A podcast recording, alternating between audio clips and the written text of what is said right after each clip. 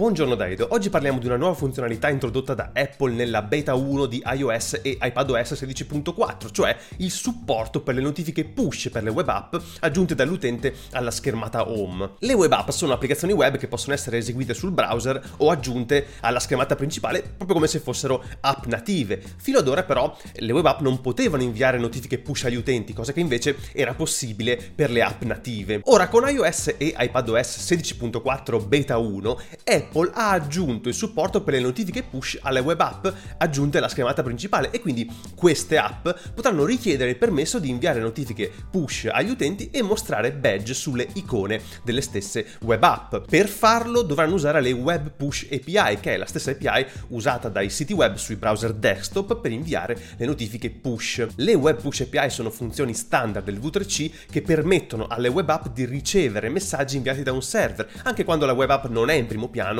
o non è nemmeno caricata su un browser. Questo permette agli sviluppatori di inviare notifiche e aggiornamenti asincroni agli utenti che hanno dato il permesso. Per usare le web push API sostanzialmente bisogna fare tre cose. Registrarsi a un servizio di push che è un intermediario tra il server e il browser che si occupa di consegnare i messaggi. Ce ne sono diversi come per esempio Google Firebase Cloud Messaging oppure OneSignal. Puoi creare una chiave pubblica e una privata per la crittografia dei messaggi. La chiave pubblica viene inviata al servizio di push durante la registrazione e serve per identificare la web app, mentre la chiave privata viene usata dal server per cifrare i messaggi prima di inviarli al servizio di push. E poi in ultimo creare un service worker, che è uno script che viene eseguito in background dal browser e che può gestire gli eventi relativi alle notifiche push, come l'arrivo di un nuovo messaggio o il click dell'utente sulla notifica. Il service worker deve implementare almeno due metodi, push per ricevere i messaggi del servizio di push e notification click per gestire le azioni dell'utente proprio sulla notifica. Bene, ci sono però alcune differenze tra le notifiche push delle web app e quelle dei siti web desktop o delle app native. Per esempio, possono essere richieste solo in risposta a un'interazione diretta dell'utente come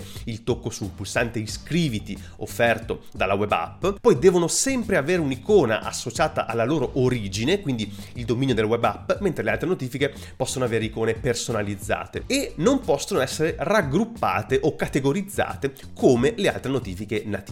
Oltre alle notifiche web push, Apple ha introdotto alcune novità specifiche per le web app aggiunte alla schermata home. Il supporto per la badging API, che permette alle web app di mostrare un numerino sulle loro icone per indicare informazioni rilevanti agli utenti, come per esempio proprio il numero di messaggi non letti. Poi l'introduzione del Manifest ID, che è un identificatore univoco che permette di installare più versioni della stessa web app sul device. Il supporto da parte dei browser di terze parti come Chrome o Firefox per la funzione aggiungi alla schermata principale che prima era disponibile solo su Safari e inoltre supporto per altre ulteriori web API standard che vi invito a leggere al link che lascio in descrizione o sulle release note ufficiali. Insomma, un bel po' di novità sicuramente interessanti sia per gli sviluppatori che per gli utenti finali che potranno beneficiare di maggiore interattività. Ricordo comunque che si tratta ancora di una versione beta che potrebbero quindi esserci dei cambiamenti prima del rilascio finale. Queste novità in Safari si inseriscono nel più ampio spettro di novità di iOS 16.4, sono comunque decisamente la cosa più corposa e evidente, oltre alle nuove emoji di Unicode 15.0, il supporto alla rete 5G standalone e